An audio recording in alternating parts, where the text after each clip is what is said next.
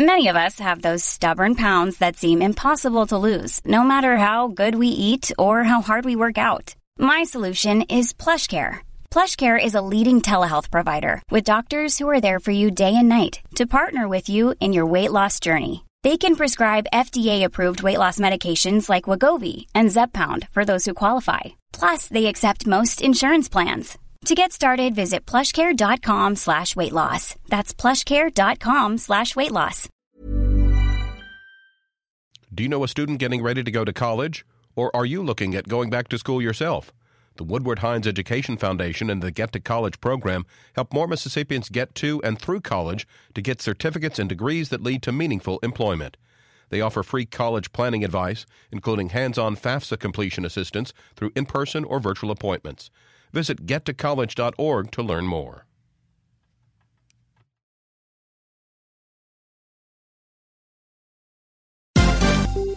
This is MPB News.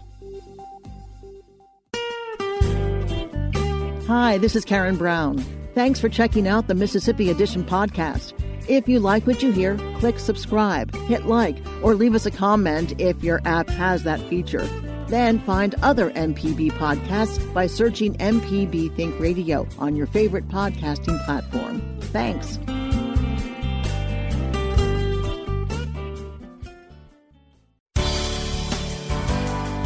Good morning. It's 8:30 on Tuesday, March 31st. I'm Karen Brown and this is Mississippi Edition on MPB Think Radio. On today's show, a Gulf Coast mayor is taking steps in his city to safeguard against coronavirus spread from Louisiana, and how the state's agriculture industry is keeping shelves stocked. Then, despite strict lockdowns, families are still finding ways to connect with loved ones in nursing homes. Plus, the effects of social distancing in Mississippi's intellectually disabled community.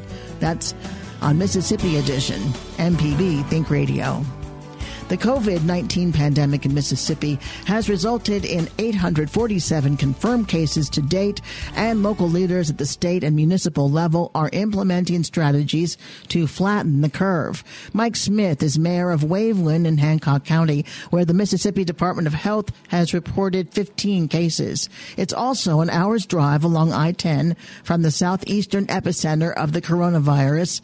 New Orleans. Mayor Smith tells our Ashley Norwood his city is addressing concerns by taking measures to limit gatherings. Many of our residents uh, are, are homeowners that use Waveland and, and the coast as a secondary home. Um, so the ones that are not coming here for that are concerned. Mm-hmm. The um, the spring breakers that, and you can see the I haven't personally seen groups of kids, uh, but it's it's those that that concern me, not the people who live here. Have you seen a lot of Louisiana car tags around town more than usual? Would you say? I have. Uh, it, it's been a little. It's been an increase over what I've seen. Um, but again, it's as many local people with their families that are here versus the Louisiana tags that I've seen. Are there any particular precautions in Waveland that may be different from other cities um, or even different from what the governor has ordered? Yeah, we, uh, I will say this that all the coast cities and counties, uh, and um, second to that is the our local county and the three cities within it all speak with the same voice. And so, and we made that commitment in the beginning that whatever we decide to do, we decide to do it all at the same time. Uh, even though that pretty much uh, hasn't occurred exactly across the coast, um, the same message that um, you know Harrison County has more of a um, issue with spring breakers coming in than than Hancock county does. Mm. But we're all, uh, you know, we took the, the measures Saturday a week ago to close down the bars, no sit down restaurants, no groups of 10 or more housed up at, you know, any, any, uh, events. We closed down any and all events. We uh, closed all of our public buildings, um, public facilities, outdoor restrooms, uh, all those things we had put in place Saturday a week ago. Uh, and it seems to be, uh, I'll say this, as much media coverage that there's been on this virus. I think everybody is using the precautions. Uh, I would like to stress, uh, and beyond stress, that if people would that are concerned, that are afraid or frightened, um, you know, we need to worry about the mental health. Uh, make sure that you keep yourself busy, you stay in, in video contact with your family, friends, whoever. But also to just stay home if you don't need to get out, stay home. And if you do get out, I mean, for a car ride, that's fine, but don't come in contact with anybody. Um, and then the, the quicker that we all do this, I think the, the quicker that we can uh, slow or prevent this from going any further. All right. Mike Smith, Mayor of the City of Waveland. Thank you so much, Mayor Smith. We really appreciate your time.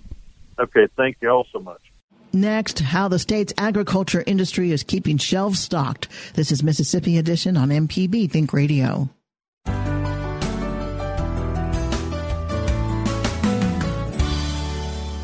I'm Karen Brown. Grocery stores have seen a large increase in sales over the past several weeks. People have been rushing to stock up on food and supplies during this coronavirus outbreak. MPB's Kobee Vance talks with Commissioner of Agriculture and Commerce about how the state's agriculture industry is keeping shelves stocked.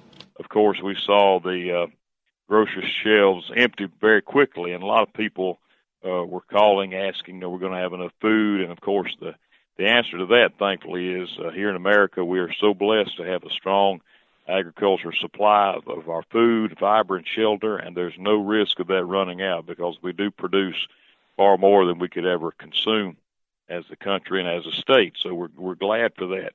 But uh, one of the results has been uh, that, uh, of course, uh, it's been difficult uh, for uh, families to get uh, different types of foods that they want to get. Um, the supply chains have been uh, pressured, and for the same reasons that it's taking longer for trucks to to keep the, the shelves stocked at the grocery stores, it's it's harder in some cases for our farmers to get some supplies that they need. What have things looked like for you uh, suppliers trying to get things to grocery stores?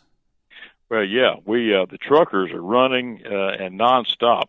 Uh, we have a, a team of uh, inspectors that go out into our grocery stores that inspect obviously uh, the, the country of origin labeling and things like that, and consumer safety. And so we get reports uh, where, for example, uh, one truckload a week would have been sufficient at a grocery store for bread. Let's say a truckload delivery a week at the beginning of the week. Now they're seeing two and three truckloads uh, in that same time frame because of the fact people are just really buying more basic food supplies. Uh, and I'll tell you another really interesting thing you might not think about.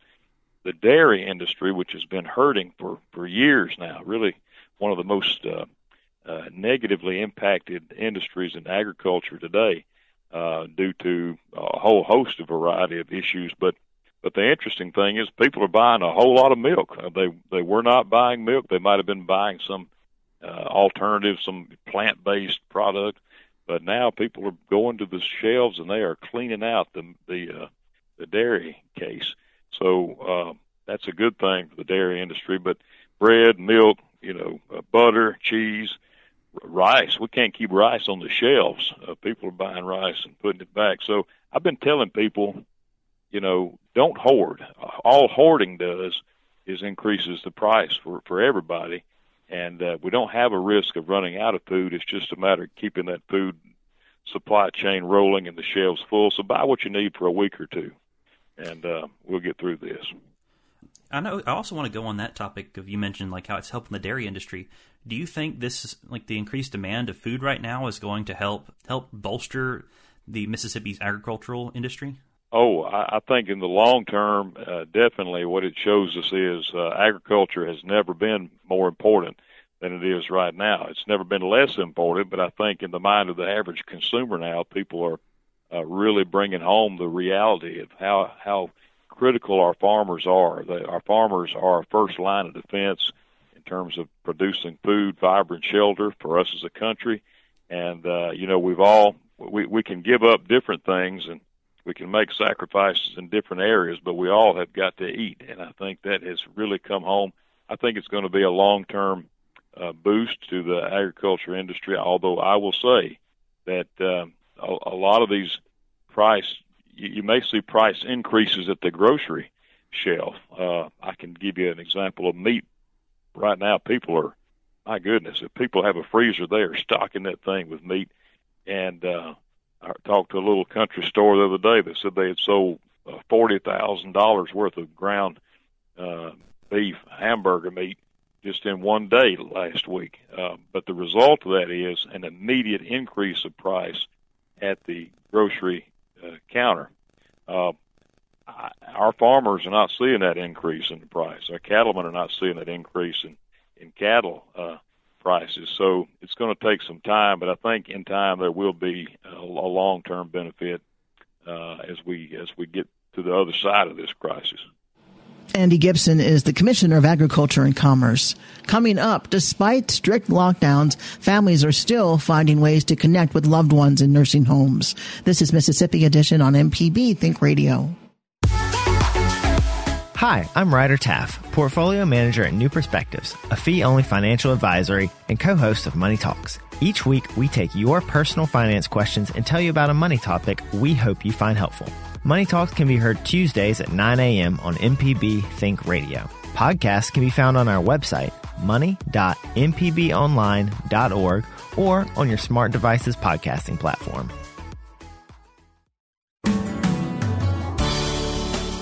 This is Mississippi Edition on MPB Think Radio. I'm Karen Brown. Nursing homes in Mississippi have been closed to visitation for weeks to protect elderly and vulnerable residents from the coronavirus. But as MPB's Kobee Vance reports, families are finding ways to connect with their loved ones. Michelle Rawls of Madison is visiting her mother in the nursing home. How are you today? But she's visiting her standing on the outside. See, she talking. she talking. hey, girl. Hey, Mother. No visitors are allowed inside the nursing home, so Rawls is talking to her mother through a glass door. If I can just get a focus. Hey! Hey, Mama. Her mom has Alzheimer's and has been in a nursing home for just over two years. The outbreak of the coronavirus has restricted nursing home visits across the state. Rawls and her family have been rotating visits with their mother every day. They normally assist with her meals and laundry. She used to us being there. I can touch her and she knows that I'm there. So it's just like an emptiness, not being able to be there hands on. Rawls says the changes in nursing home visits caught her family off guard. Oh my goodness, it's a big change because we are normally there around the clock. There's someone always there feeding her, assisting with her. I mean, it's a huge change. Um, it, and it and it was a change that we weren't we wasn't prepared for. Now Visiting and talking to her mother through a glass door has become the new normal. And it's difficult because, like I said earlier, she can't communicate. But we call the nursing home and we let them know that we're outside, and then they'll push her to the lobby door where we can kind of communicate with us. Rawls and her family aren't alone. The CDC advised hospitals and long term care facilities to carefully monitor visitation to prevent the disease from entering the facilities. People over 65 or with compromised immune systems are at an increased risk of severe outcomes from COVID 19.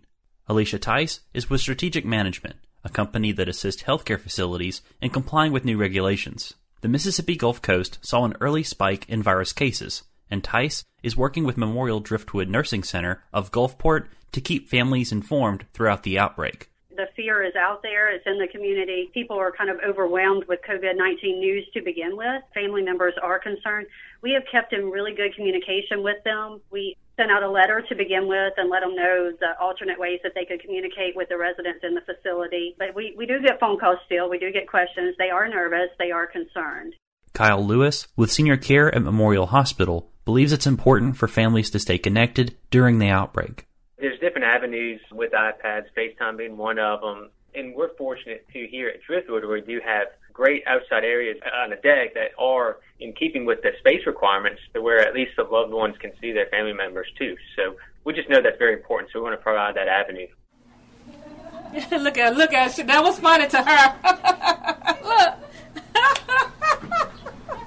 Michelle Rawls of Madison says this has been an adjustment to how she spends time with her mother, but she appreciates the precautions to keep her safe keeps us coming back is the love we have for her, you know, and knowing that, you know, with all of this is going on. I mean, I may not be able to put my hands on her physically, but if I can put my eyes on her, I can tell whether or not she's okay. So it's the vital monitoring that plays a part in that because just like I know my children, I know my mom.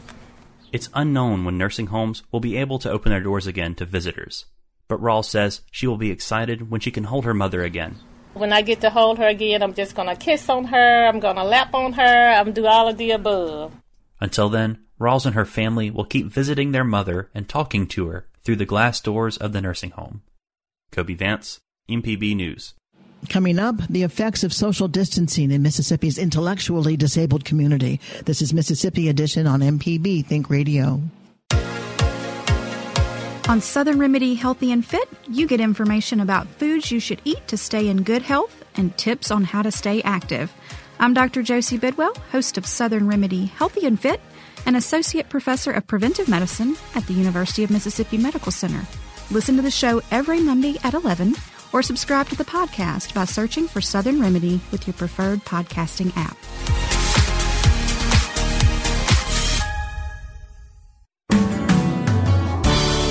This is Mississippi Edition. I'm Karen Brown.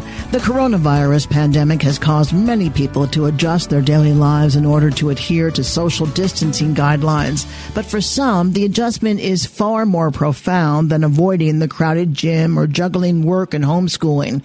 For Mississippi's intellectually disabled community, these measures have turned the world upside down for many.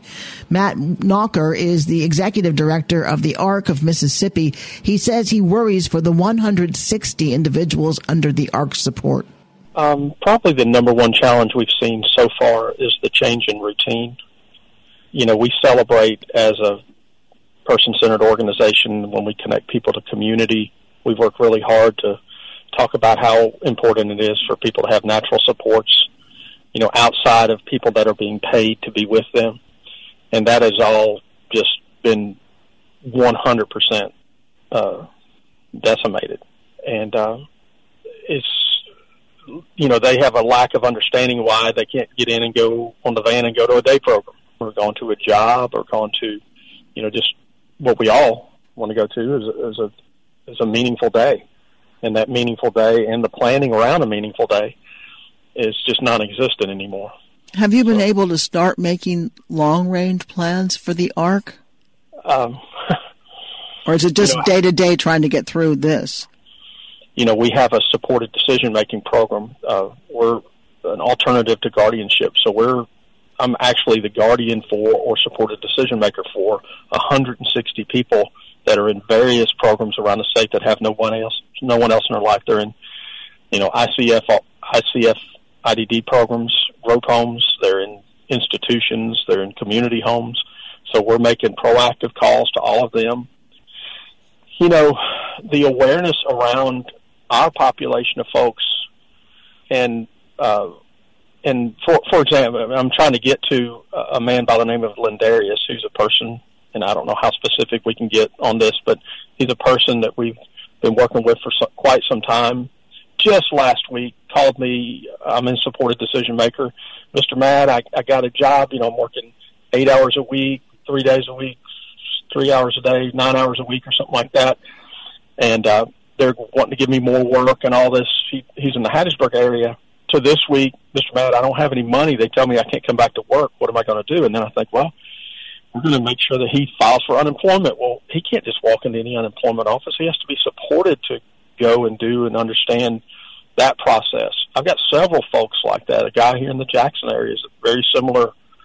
You know, they're high functioning folks in our world, but certainly a person that needs support to be successful out there in the community. And they certainly need the shot in the arm that everybody else, you know, to, to pick this economy back up. I mean, our folks need money to stay in that apartment that we celebrate that they're in, to pay for the lights and the the food and all of the other things that it takes to to live a, a life in the community. So uh, it's really important over these next weeks, months, years, however long this thing lasts, to make sure our folks have a voice out there and that are purposefully included in any of these uh, ideas that are coming out of Washington or even out of our state to make sure that people with disabilities are at the top of the list of folks that are in need of support. It sounds and, like you may have to redesign your mission, your purpose. Oh, it, it is. It is certainly all, all the conversations, and then you're, you know, we're learning to, you know, human service world is about touching humans. So to learn to create Zoom meetings and to work through the technical difficulties of not having folks in a room uh, is certainly a challenge for us, and we've we've been working on that for the last couple of weeks as well. So when you say any and all of it's being worked on, it's, it's certainly drinking from a water hose right now. To to to again keep the people that we claim to represent the center of our mission and purpose. And uh, again, for those folks that are out of their their routine, uh, that's been a part of our process all along. What I mean, the, the ARCS process as a person centered organization is about. You know, if we do anything as far as mentoring or tr- you know, all of our training is about coming up with a you know a community calendar. Let's have a meaningful day. Let's do all of this routine and and get folks plugged into the community. That is just absolutely a strategy that can no longer uh, be utilized, and it's it's taken that out of our toolkit, so to speak. Well, your challenges are great. I thank you for being with us. Matt Knocker is the executive director of the ARC of Mississippi. Matt, we wish you the best. Yes, ma'am. Rebecca Treadway, another ARC director, is mother to Ethan, a moderately functioning teenager on the autism spectrum. She says the disruption of routine has been the hardest adjustment for her son. The break in the schedule has been difficult for him to adjust to, having to explain exactly what this virus is and help him try to understand what's happening. The uncertainty of how long it's going to last has been very difficult he likes things to be definite. If he is always asking how much longer, because he'd like me to be able to say in two weeks' time this will be over. Um, so he wants a measured response that we can't give him. Uh, it's difficult to fill the hours of the day that uh, the school is taking up and getting him to be productive and not just like typical kids that just want to sit in front of the TV or their video games and uh, have to work hard for that not to happen for him.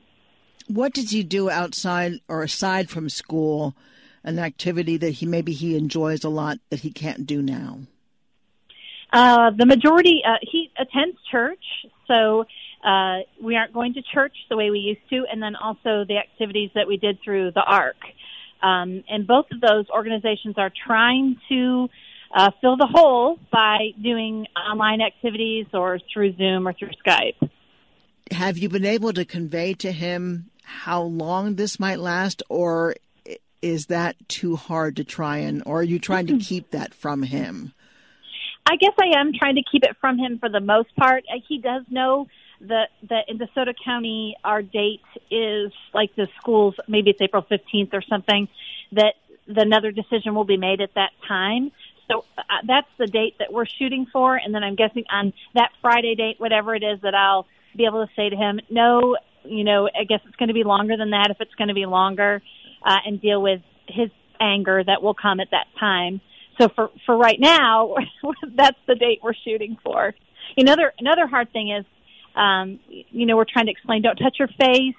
Well, to it's it's easier to a typical 15 year old to explain don't touch your face, but to to him it's much much harder okay, don't touch your face. No, put your hands down because he forgets. Does Ethan have friends that he can communicate with through Zoom or some other uh, some other way, FaceTime or something? Well, uh, as part of Ethan's disability, he is not especially social. Um, we will do uh, Zoom meetings with his therapy group and with the social groups that we have at the ARC.